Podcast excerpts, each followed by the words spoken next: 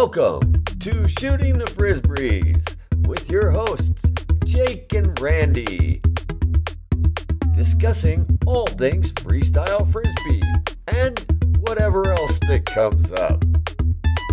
All right.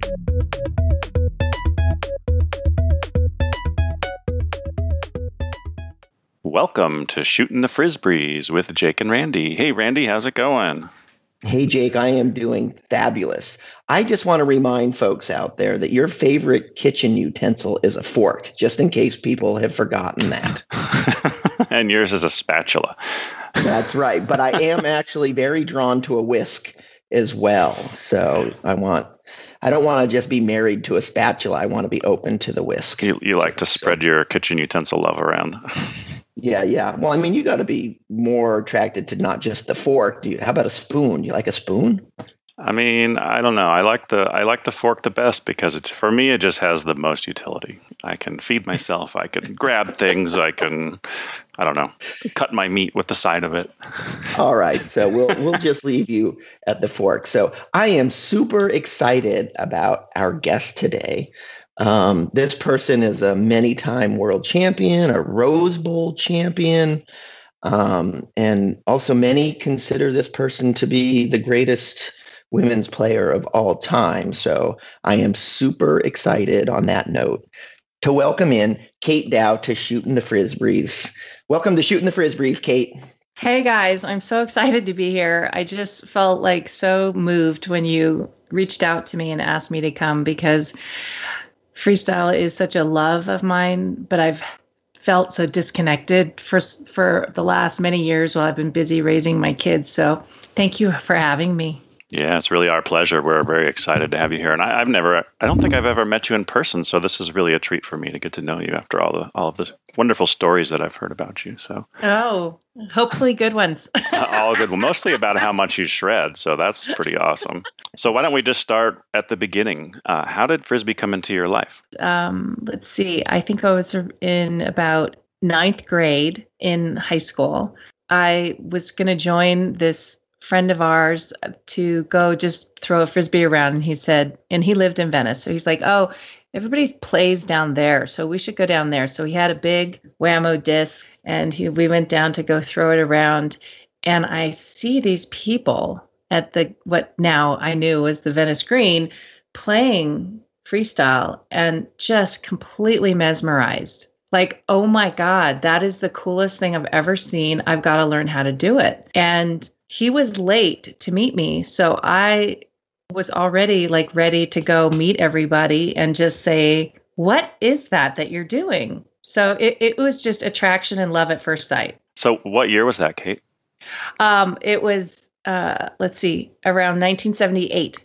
Yeah. so wow. the people, were they doing nail delays at that point? Oh, yeah. Okay. Oh yeah, people were doing nail delays and doing freestyle. I mean, that I, I, I think it was pretty much all the things that were happening. I mean, of course, the level of play changed over time, but you know, they were doing nail delays and airbrushing, and and I was just like, oh my gosh, so enthralled. Wow, I didn't realize that the Venice Green was your first exposure because at that time in the Venice Green, that was the place to be. Right. And so that was your first introduction. I'm like, wow, you were seeing some of the best of the best. Exactly. It was like before Joey and all the New Yorkers came out. You know, it was the it was the locals uh, Casey and Pearl and Jeffrey and Gus and Mark Sebastian, Brian Roberts, you know, those guys. So this was pre Donnie Rhodes then. Right. Pre Donnie. Okay. So it was Gus Emerson and we say Pearl, Gary Perlberg. Uh-huh. I'm kind of using both first names and last names just for a lot of folks who don't know who who those people are by first name. Casey, I, what was yeah. Casey's last name?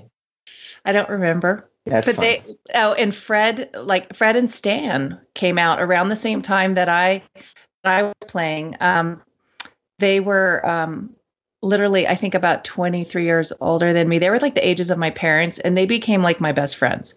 Like wow. that whole group, there was this whole group. Like when I turned 16 the next year, they all came and when they were my birthday party people. That's, That's I'm so serious. Cool. they really embraced you. They, they said, oh, "Hey, yeah. kid, come on, come. Oh, we'll totally. show you show you what this is all about." That's awesome.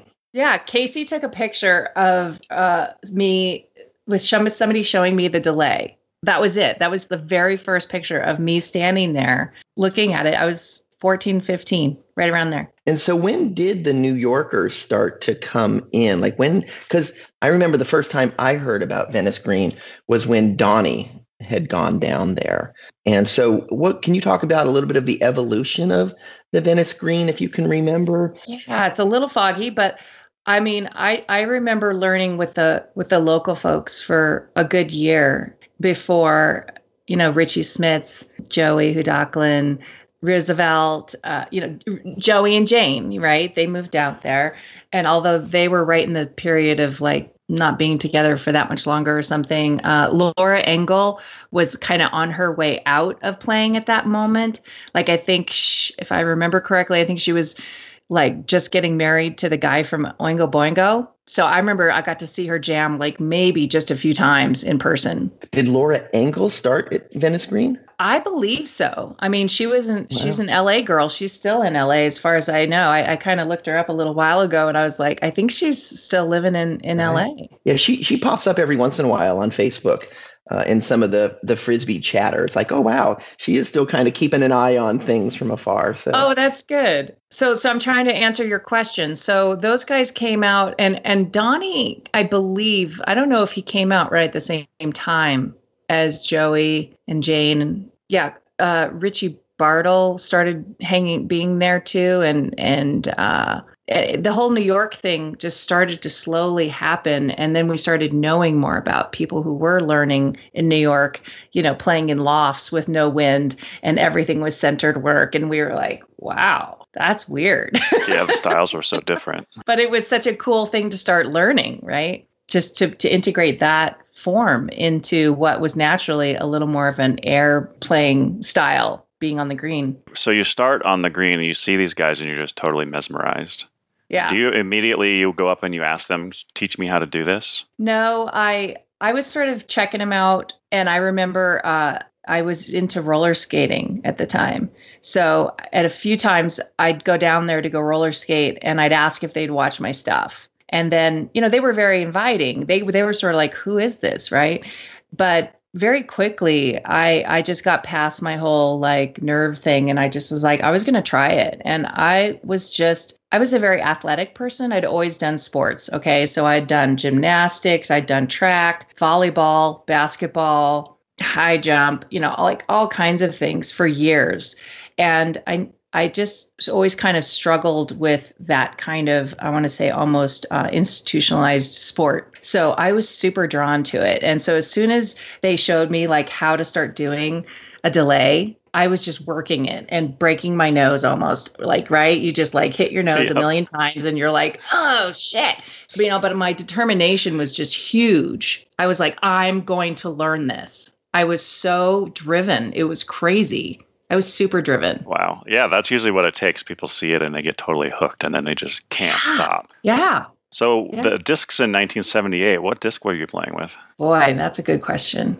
I was probably a Wham-O product at that point. I don't think Sky Stylers were created then and floaters weren't created then, were they? No, I think they were early 80s. Both. So it had to have been that. Yeah. So did you have to shave the letters off to get the the bottom flat? Yeah, yeah, yeah. Had to do that and had to put on the nails and the the whole shebang and this disgusting silicone spray that we all probably have in our lungs. Yes, yes, no doubt. I'm pretty sure it was like the the world class 165. Yeah. Wham-O, and I loved those. I thought those were great. Um, in fact, I remember seeing you know Laura Engel, Craig Van Sickle, their names on the disc. Those That's are the ones true. that I had the most of. Yeah. That's true. Yeah, I um I'm super fortunate. I do have a video of the the Rose Bowl in 1981. Um, I don't know if you guys want to jump that far yet, but it's just hilarious because the very first uh, one was that my dad took, and he, my mom and dad would come to some tournaments. My dad, you know, they had the funky old video cams, so you know he wasn't super great at it, and so he was trying to do the videos at the the world's cha- world championships. And at the end he never turns it off right? So he's walking out the the whole stadium and the and you just you're swinging he's seeing the back of him like swinging along the pavement walking through the tunnel. It was just hilarious. And he just didn't know how to catch everything that was happening but it was so sweet. So I actually had proof that that happened. I didn't just dream that. Oh, that's awesome. Right. you know and you're that- talking that you're talking about the routine with Connie Bond in the Rose Bowl, right right? that was the last rose bowl. That was 1981 but yeah So was Connie was Connie your first partner, or did you have somebody else who you kind of went down that road of like first tournaments and my very first tournament uh, was in Sonoma, and I played with Gary Perlberg. It was Indian summer, and I wore jean cutoff shorts, and I was a total hippie little girl. Connie came a little bit later. She showed up at the green, had mo- moved from Illinois, and was like, somehow she knew about it already. I don't think she was brand new to it, but she was like driven to learn. And I really don't remember who else I played with prior to becoming like, you know, partners with Connie. It's kind of a bit of a fog, but yeah, I, it must have just been her in terms of the first, you know, woman that I was really, because there really weren't other women playing at that time out of the green very much. Right, right. I mean, you and Connie sort of became like a power team. I mean, you guys were amazing together, and I don't know if Carolyn and Stacy if they were playing at that time, and I think they came a Um, little later, like not like right on the heels after that. I remember they they weren't really on the scene until after that Rose Bowl, and then they really a couple of years after I think was when they really started to take off and and dominate like you know the the women's freestyle. And at that point, I was in a weird like that's a whole different story. I don't know if you guys want to go down that road, but for me, the competition was sort of bittersweet because, for example, at the Rose Bowl, we were, uh, Connie and I were like the underdogs, and everybody was like cheering for us. And as soon as we won, we were sort of like the bitches to beat. And people didn't mm. like you. People did, you know, there was competitiveness, there was back talk, there was rumors, there was all kinds of gossipy stuff that really broke my heart. And I think I only played like maybe one more tournament. And then I was like, you know what? I'm just going to show up and jam on the sidelines because I'm not here to get into all this drama. I really just want to play. So I would show up at tournaments and people were like, oh, are you going to play? And I was like, no, no, I'm just going to hang out and jam and party. Wow. Yeah, I don't totally don't blame you when it's that aggro. It's not that much fun. Yeah. Well, I, I think also in during that time things were much more intense oh, uh, than they are today. There's definitely a little bit more camaraderie that's going on. today. There's still, you know, there's still the weird competition vibe that can happen, but back in those, you know, late 70s, early 80s, things were pretty intense as we've learned in talking to folks. People were like trying to make a living and it was it had just sort of a an edge to it that was not really fun and I I totally hear you. Yeah, and I I think you know we were all young and uh, and and unfortunately the culture as women I would say in in the bigger world was that women had this thing of needing to be competitive. That was in the frisbee world, but outside of it too, I think, and I think that's shifted more over the last many years. Um, I think there's a little more, especially in the last 10 years, uh, more of a sense of women coming together and supporting each other. But yeah, that was just super sad. And because I'd already experienced that competition in the kind of more structured sports. And so for me, freestyle was such a, a love for me. It was such a, a part of my heart that to have it become that was just, just too much. Yeah. You know, and then I came back in my own way. But that was Right. my own internal struggle with it. Yeah, I mean there was that gap in your competitive just if you look at the the the stats that you know there was that gap from whatever 81 82 to 88 89 86. so yeah, I think I didn't play again until 86. did Connie have that same experience cuz she kind of stopped playing for a while too I'm not know. Uh, sure. I don't know if that was really her take on it. That that that that was. It, it could have been. We both felt like sort of like screw this. You know, let's just jam. Like that's what we're in for the heart of the jam. So I think in a way she might have sort of agreed with that. She also had a lot of other you know things going on in her life. Um, that she just kind of distanced a little bit. I think we both felt a little bit, yeah, disheartened with it, with that aspect. Even though we were so excited and so proud of like showing up and being able to to be a totally different style, right? Because we were a totally different style. We came in Indeed. and we were not the cute, tiny little girls, and uh, we played more like men.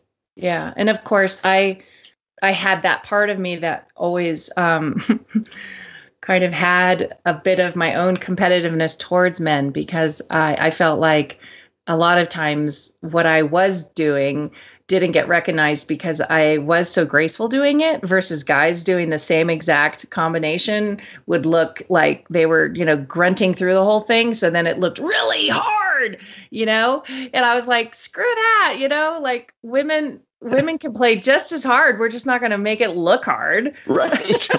Which is ultimately what you want, right? You don't want to make it look hard. You want to make it look easy and beautiful. That's what we're all trying to achieve. That's yeah, that's ironic.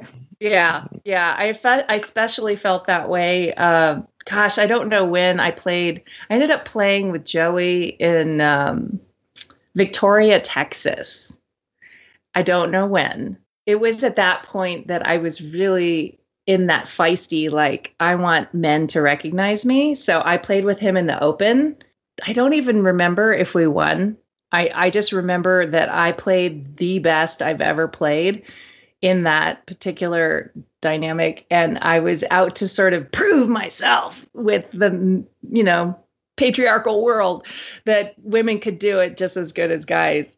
I want to go back to the Venice Green and kind of go back to that timeline and how you progressed because there was a kind of a migration that happened to Santa Barbara from yeah. the Venice green. And so, can you talk about that experience?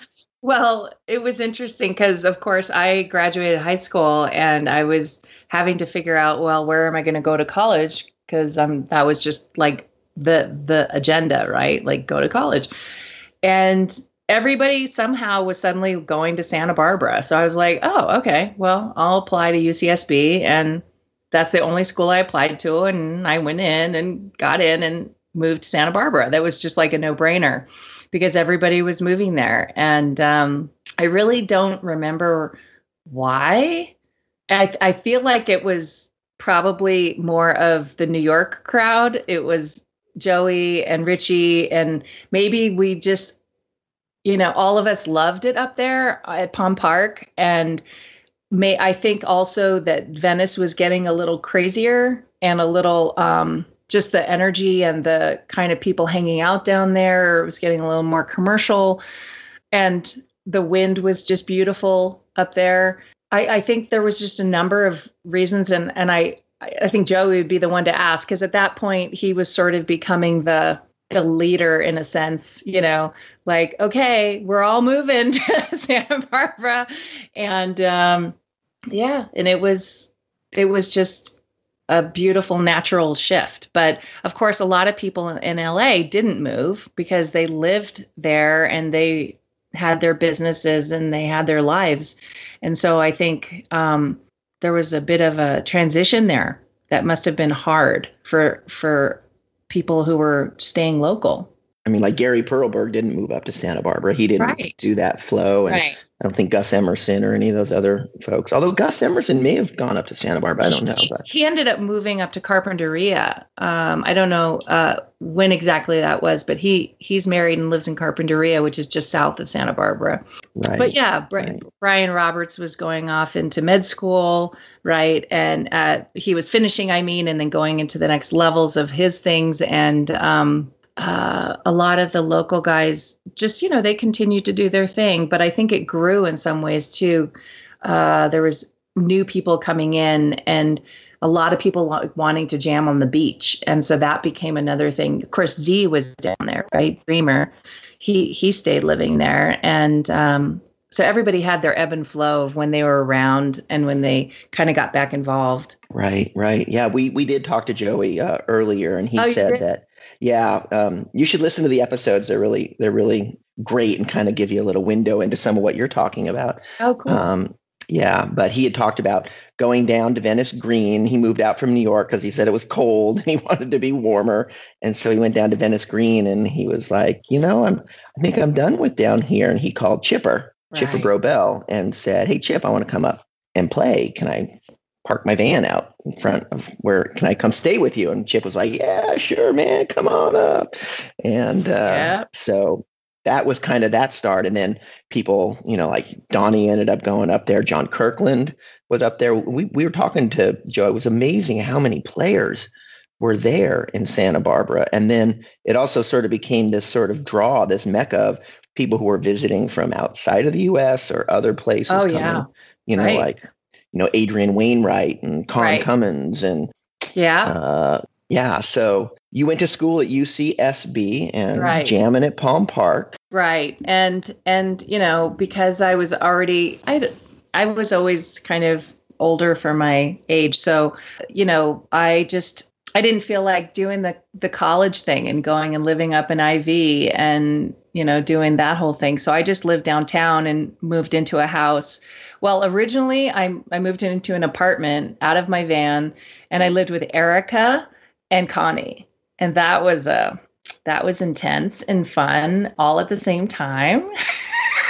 wow. You know, we lived in this little tiny um, apartment, and then eventually I moved into a house uh, with um, Julie and her husband, and you know, just some other f- frisbee players. Like they came from Canada and continued to go to school, and that was really hard because nobody, of course, nobody else in the entire frisbee world was going to school. so that was really rough. I was like, okay, stay on track. Okay, now go jam and have fun. Okay, get back on track. You know, it was rough. Yeah, but it was beautiful up there. It was really beautiful up there. And there were, there was a ton of people. A lot of people got drawn there. And, you know, you could go out pretty much every day, any day and jam and have people would be there. Well, that was really interesting to hear Kate talk about a couple of the meccas in our early days, like the Venice Green and Santa Barbara at Palm Park. So, what's interesting in my own personal journey is that I actually spent a couple times at the Venice Green, and that's where I first saw Donnie Rhodes kind of just being a, a green player. And the next time I saw him, he had just exploded into this amazing player that had just taken it to a whole nother realm. But then the whole Palm Park migration that happened, that was actually after I had checked out. And I didn't really come back into the sport until later in the 80s, like 87, 88. What's funny is that my first tournament back was at Palm Park, and I think it was an FPA Worlds, might have been 1988. I did eventually make it to Santa Barbara to Palm Park, but it was way after that migration that Kate had talked about. So you're coming into the sport in 95. What were some of the meccas that you remember? So there were some local meccas that I interacted with a lot more than the larger mecca. So in the beginning, you know, I didn't know about all the history and all the lore about where all the GM communities were. So the places that I would play was obviously in Santa Rosa where I learned, but then I don't know, maybe once a month we would make a journey to one of the meccas to jam with other our local meccas to jam with other people. So we would go to uh, Golden Gate Park and meet up with Tom Leitner and Keith Armstrong and uh, a couple other jammers who I haven't seen in so many years and uh, oh and Doug Corns and you know, it was this great experience to see these people with these new skills. So it was, yeah, Golden Gate Park. And then the other one is uh, in Sacramento. There was another park, and I can't remember the name, but we went there several times and met up with Steve Hubbard and Carolyn Yabe. Yeah, just watching them was amazing. So so, sort of a, a, local Northern California scene vibe mecca going on. Yeah, absolutely. You know, it was super special for us because you know we were we were young. I think Matt was like 16 and I was 20, and so we would jam with our little local community, and there were about six of us and we were we were we thought we were pretty good but then we go to these other places on this special journey and we'd see people who were really good and would just blow our minds. And then we'd come back and we'd have new things to work on. So we'd like oh i got to learn a skid now. Oh i have to learn to do this this back roll thing. Oh my god. Yeah it was it was very inspirational to go to these other places I love that. It's like I remember those moments like, oh man, we thought we were good, but nope, we got a lot to learn. yeah, totally. But it was yeah, but you know the the other cool thing was you go to those meccas. We went to those meccas and people were so supportive. So what's also really cool is that there's kind of the circle is being completed that this tournament that's coming up, I think next weekend, uh, Northern California, it's not too far from when this podcast is going to be released, but Pavel Baranek is having a tournament there in NorCal, Northern California, your old stomping grounds. And I think you're going to be there. Are you going to go? Yes, I am going to go. Yeah, I'm really looking forward to that. That's uh, we're going to be, I believe, at Ocean Beach in San Francisco, which is another place that we played a lot, although not in the very early days. But that's where I learned to beach jam, and uh, I'm hoping that some of these old crusty guys who I haven't seen in years will come out and get to catch up, see how they're doing. Well, that's pretty cool to close that circle. I mean, that's 20 plus years ago. So that's cool that Pavel is kind of trying to spark that light again and uh, get it going in the NorCal groove. Yeah, totally. There's so many freestylers there, so many old school freestylers there. It'd be great to start getting them back out and maybe get some young blood and re-inspire the scene. So, hey, you wanted to talk about Beach Stylers uh, since uh, we mentioned some of the results the last podcast. So, what's what's new on that front? Yeah, well, and it's a perfect tie-in as you mentioned, Pavel. So uh, initially, we announced that uh, Dave Schiller and I had won the Open Pairs division, but Dave went and looked at the videos and he thought, gosh, it's so close. I'm not really sure if we deserve it. And so he went back and redid the math and found out that he had a rounding error. And so originally we said uh, that we won by 0.1, uh, but in actuality, Pavel and Harry won by uh, 0.06. So uh, we are changing the decision. Pavel and Harry are now the official Open Pairs winners for Beach Stylers 2018. So congratulations to Pavel and Harry. I'm just so happy for them. Man, this is amazing. And Pavel is just having a great year. He's on fire, winning worlds and now winning this, and he's playing out of his mind. So he totally deserves it congrats definitely to both of them. And Harry, he made the podium at EFO. So Harry's got a nice little run going as well. Before we go, I just want to mention I just went and did an update to the Wall of Gurus. So you can see all of the new people with their new Frisbee Guru t shirts posing for the camera. There's some really fun pictures. Uh, I think you'll really like it. So go check it out. And I just want to say super thank you to everyone who supports us. So buying t shirts is one of the great ways you can support us and help keep the podcast going, help keep the live stream going. So thanks everyone out there. Yeah, that is true. I echo that. Thank you all for your support. And on that note, Jake, I will talk to you next time. Talk to you next time.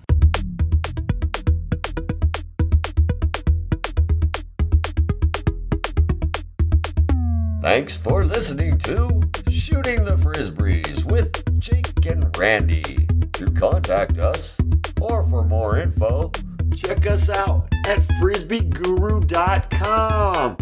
Home to Haynesville, shooting the frisbees, and live streaming freestyle frisbee. Oh, yeah!